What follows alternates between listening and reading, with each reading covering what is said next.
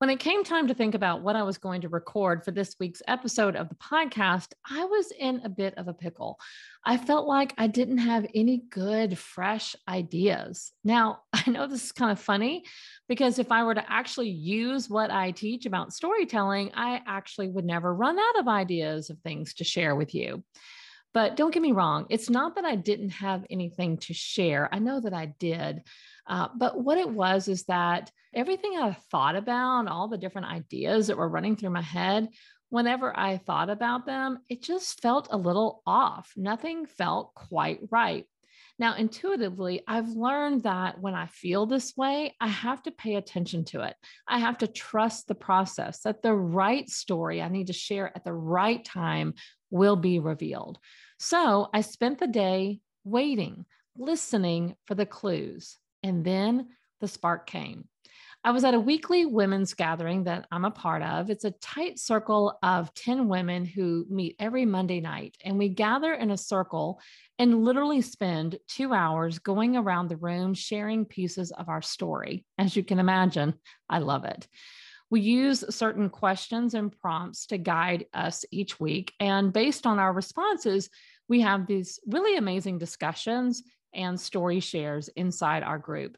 Well, this particular week, it came up in our circle a question about feminism and specifically, how am I raising my two kids, one being a boy, to embrace feminism as a positive thing?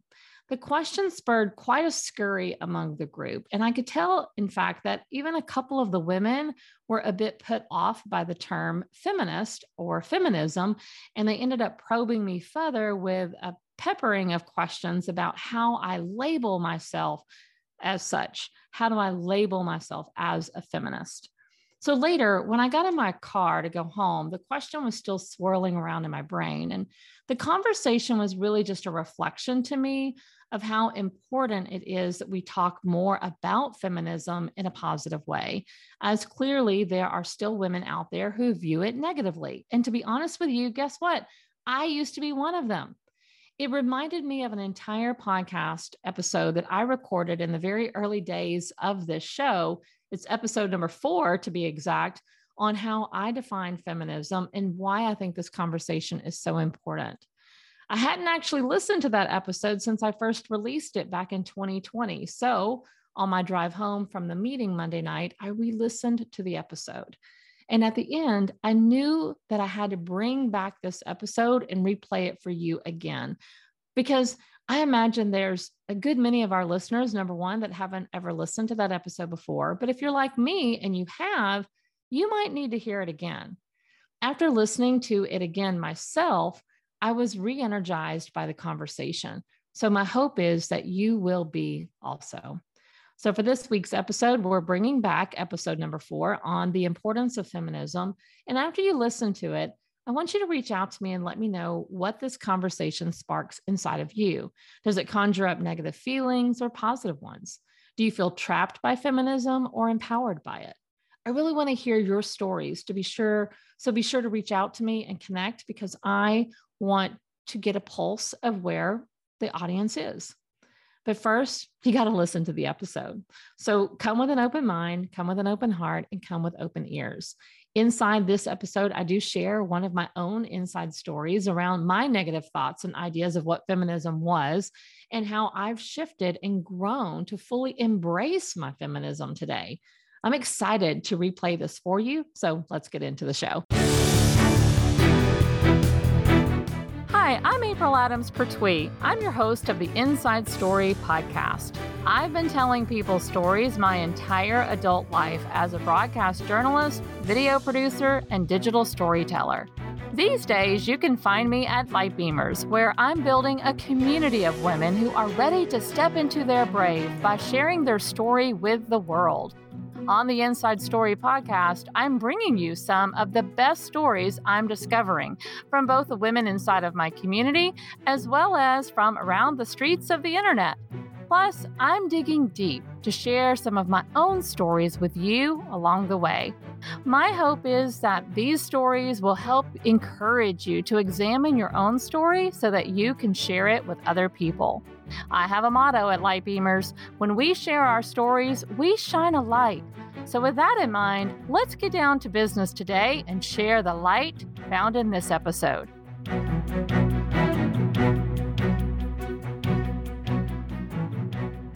Hello, hello, hello, Light Beamers. I'm excited for this conversation today. When mapping out the launch of this podcast and sort of organizing episodes and, and mapping it out, I originally had something completely different planned for episode four. Um, and we're going to get to it definitely. But this idea of feminism in the year of 2020 started rolling around with me when I first heard Michelle Obama say on her podcast that women are more likely to be accepted when they take up less space. And that got my attention because what she was saying there is that society views women as more positive and acceptable when we play small, we stay quiet, we take up less space in the narrative. And when I heard that comment, my blood started boiling immediately. And then RBG died. Ruth Bader Ginsburg was a legend when it comes to paving the way for gender equality in this country. And her brilliant work as a Supreme Court justice completely changed the landscape for women. Now, regardless of where you sit politically or what policy you align yourself with, I really hope that we can have this conversation today from the standpoint that we cannot deny the inroads that Ginsburg laid for women. And so, this whole pattern, this whole kind of unfolding between what I heard Michelle Obama say and then the passing of RBG and then just sitting with this for a few days, it really got me thinking more about my own journey as a woman and the uprising of feminist thoughts and behaviors I've had over the course of my life. I want to give you a little bit of context about really where I'm coming from and what this has looked like for me and sharing a little bit of my story along the way. So, if you had asked me, let's say even 10 years ago, if I was a feminist, I would have said, no way, no way, no way. That word feminist always carried a negative connotation for me.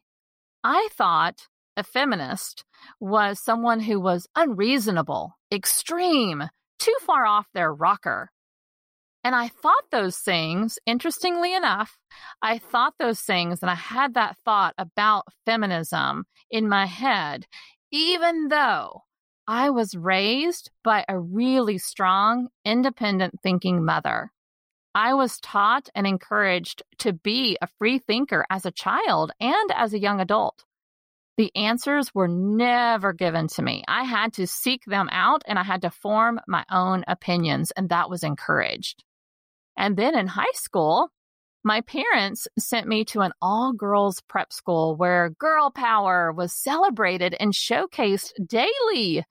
We were constantly pushed to break the mold. Let me just tell you, fitting in was not considered an achievement there. And then in college, I fell into leadership roles around campus, and my ideas and thoughts were welcomed.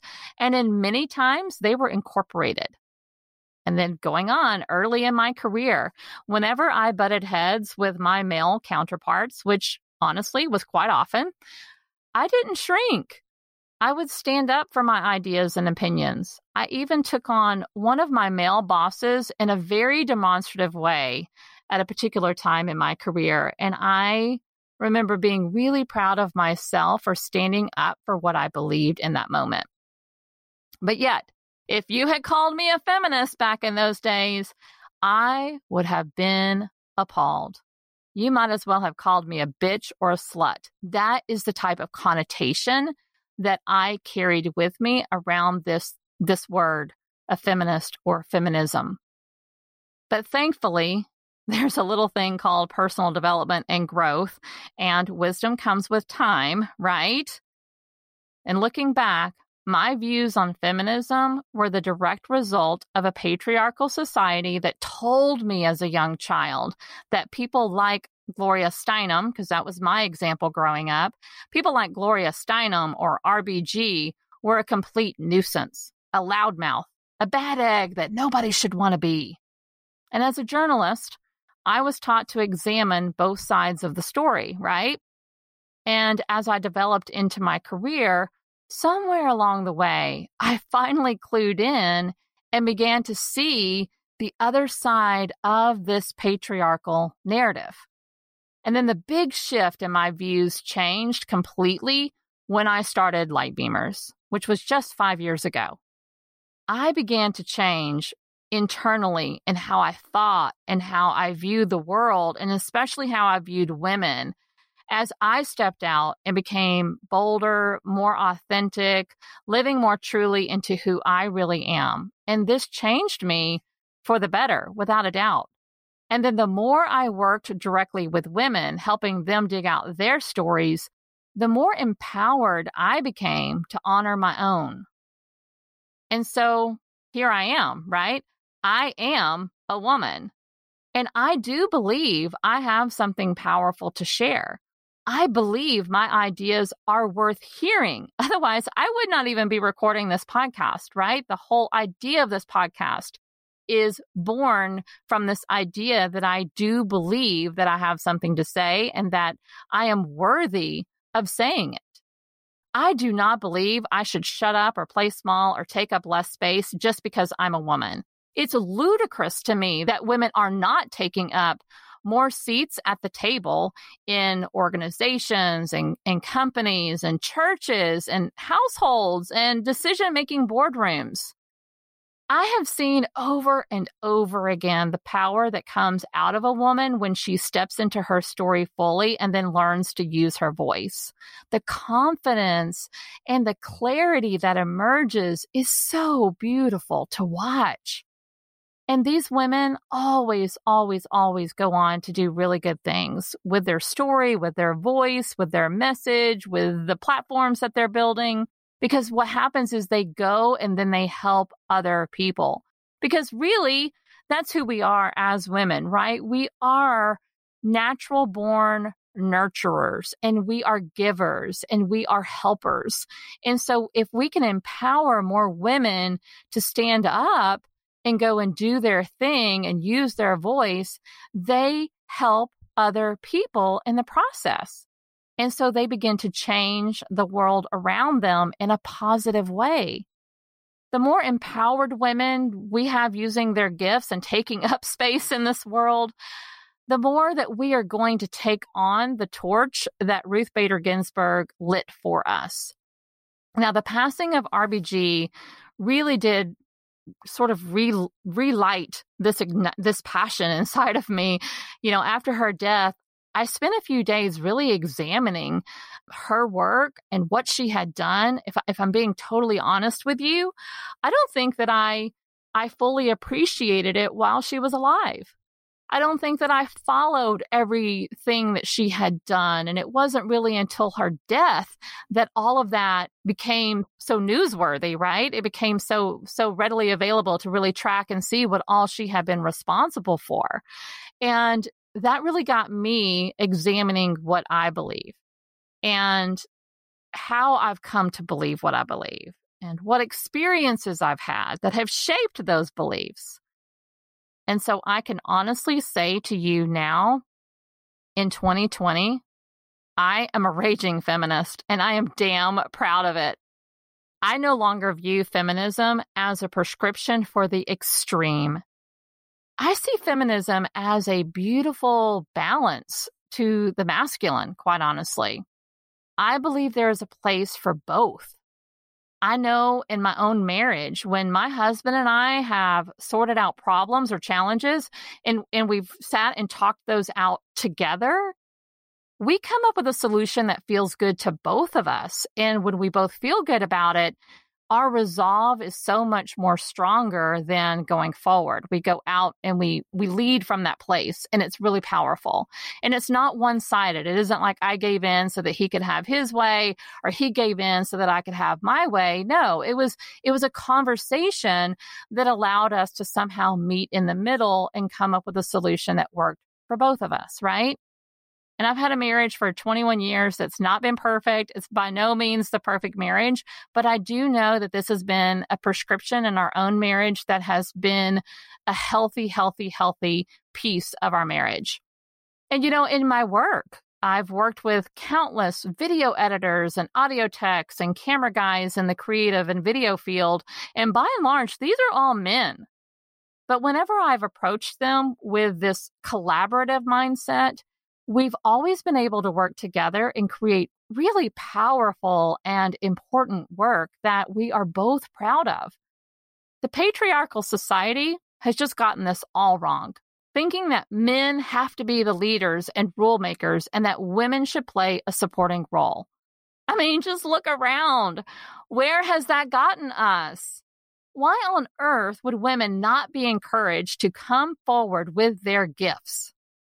Well, I mean, I think I know the answer to that. I, I think the answer is fear, right?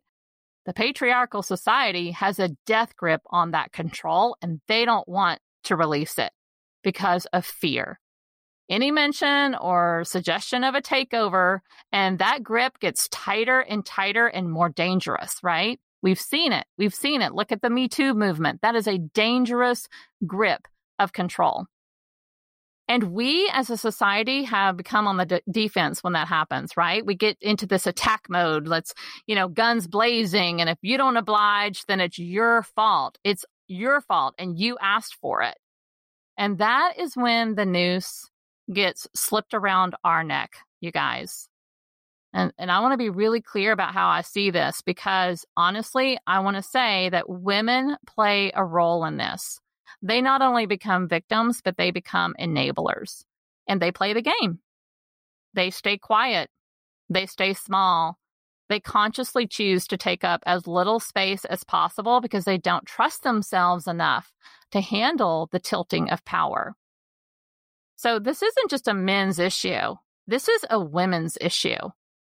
And so, I'm here on this podcast today choosing deliberately and intentionally to use my voice to stake my flag in the ground and call for a revolution.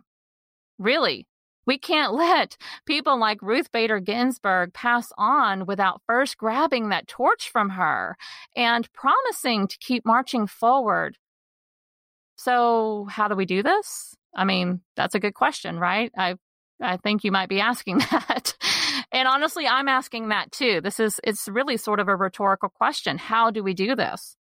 And because the answer is, you know, I don't 100% know. I don't 100% have all the answers. I just, I don't. I wish I did, but I don't. But I, I think what we have to do is we have to do this in sort of a million different ways. I think first, you have to first look at yourself. Um, this is what I did, right? I had to look at myself and examine how did I come to my views? Were they truly my own? You have to do that critical thinking, free thinking for yourself. Or, you know, were they shaped by other people's opinions? And a lot of times that's where the answer is. Like we have come to these opinions a lot of times in our life because we've been heavily influenced by others. And so you have to first get real with yourself and ask, where are you playing into the patriarchal game? Lord knows. I mean, I played it for years when I would scoff off at that feminist behavior. You know, I would judge women for being too much because I allowed other people's opinions to become my own. I did. That's exactly what I did. This is it. This is this is the truth. We live in a very adoptive society we are pressured daily to choose sides. You know, you are either a Republican or a Democrat. You are either for or against an idea. Really, really big, thick lines have been drawn in the sand, and you better not stand in the middle, right? Because that's just wishy washy. But what if I'm standing on one side and you, for example, might be standing on the other uh, other end, or let's say women are on one end and men on the other? Doesn't really matter. But what if we just agree to all take one step toward each other. Just one, one step. What if we look at the strengths of men and the strengths of women and step closer to the middle to try to figure out how to bridge our really deep gaps? If you are a woman listening to this, then I'm calling you forward. you have to also take a step. If you are a man listening to this, first of all, I mean, God bless you, seriously, because thank you for sticking with me thus far. You are the kind of man that we need. And I definitely want to call you forward to take a step. We all have important stories. We have experiences that have shaped us and lessons learned that have made us stronger and better. And we can't leave those stories on the editing room floor and pretend like they don't exist. And that's the problem. That's what too many people are doing. They are ignoring their own story and they are not honoring the journey of what you have learned in the process and the skills and the strengths that you have gained. And this is why it's important to me that women learn to tell their stories. Nobody, and I'm serious about this, nobody is coming to save you or rescue you. That whole notion of the man on the white shining armor just doesn't exist. And it especially doesn't exist in 2020. You have to do the work yourself. Rising to your full potential doesn't mean you have to take on the Supreme Court and become the next RBG, but you can carry a piece of the torch. Your ideas and wisdom are needed in order for us to meet in the middle, right? Like to come together in the middle. In order for us to do that, you have to step forward and say, Hey, this is what I have to offer. Because we will never, ever, ever get there unless you step forward. Now, you might be saying, April, like, you are just too much of a Pollyanna. This whole notion is nothing more than a pie in the sky. It's never going to happen in our lifetime. And you know what? Maybe I am a Pollyanna. Honestly, it's not the first time I've been called that. And I actually don't mind being called that because let me tell you, if you sit there and think it's not possible to heal our world, then you are absolutely right. We won't. It will take all of us, not just one of us, to do this work. And you can start with small baby steps. Okay. Baby steps help you gain the stability you need to start walking, right? And then once you start walking, running becomes an option. So nobody ever gets to the end goal without first admitting that they want it. So I'm just going to ask you do you want to keep living in this divided, caustic world? I mean, I know I don't which is really what's spurring me to have this conversation today. Because if I can take up a little bit more space and I can use my voice a little bit more loudly and call more women forward to take those steps, then maybe we can get there, right? All we have to do is just take a step forward. I want to say thank you to Ruth Bader Ginsburg for your boldness and courage. You inspire me, and your legacy has inspired this podcast. I make no apologies for my ideas, my passions, my God given gifts. And I don't want to waste a single second squandering them away. And so, my challenge to you today is to examine your own role and then just simply take one step forward. So I want to hear from you on this one. I really want this to be a conversation starter in which all opinions and all voices are heard and we listen. And so this is where I would really love to invite you to join me over in my Light Beamers community so that we can carry on this conversation and you share with me your thoughts. Share with me what is your view of feminism? Where do you find yourself on that pendulum? And what are your ideas for how we can begin to step forward into the middle and bridge the gap between this inequality that exists in our world and this div- divisiveness that exists in our world and and how could you show up a little bit bolder and take up a little bit more space in your own way and so my community is the light beamers community on facebook it's a private facebook group that you can easily find on facebook or you can either even go to lightbeamers.com and click on the community tab and it will bring you right there Click in to join us in that community and then let's continue the conversation. You can also send me a private message on social media and give me your thoughts. I'm really open to hearing where you sit on this topic of feminism. I hope you enjoyed today's episode. Don't forget to give it a review and share this broadcast out with your friends and family. Now, did listening to this episode make you think more about your own story? Are you wondering which parts of your own story are relevant to share with others? This is the question I get asked more than any other. How do I share my story? Which parts of my story are worth sharing with other people? How can I make my story relatable so that others can benefit from it? I've taken my simple process that I've used for years as a journalist and broken it down into a three part storytelling formula that will help you discover the key components of your own story and how to share it. It's a free resource I've created to help you become a light beamer by sharing your story. Simply go to www.lightbeamers.com and click on the big yellow button on the home page to download your story formula. I'd love to hear your story too, so be sure to join my free community on Facebook, the Light Beamers Community, and share your story with me. I can't wait to learn more about you and the story that's inside of you. In the meantime, be sure to subscribe to the podcast so you can get notified when our next broadcast is live. You will want to stay tuned to the stories we are lining up for you next. I promise they are so good. As always, Light Beamers, I'm over here cheering for you.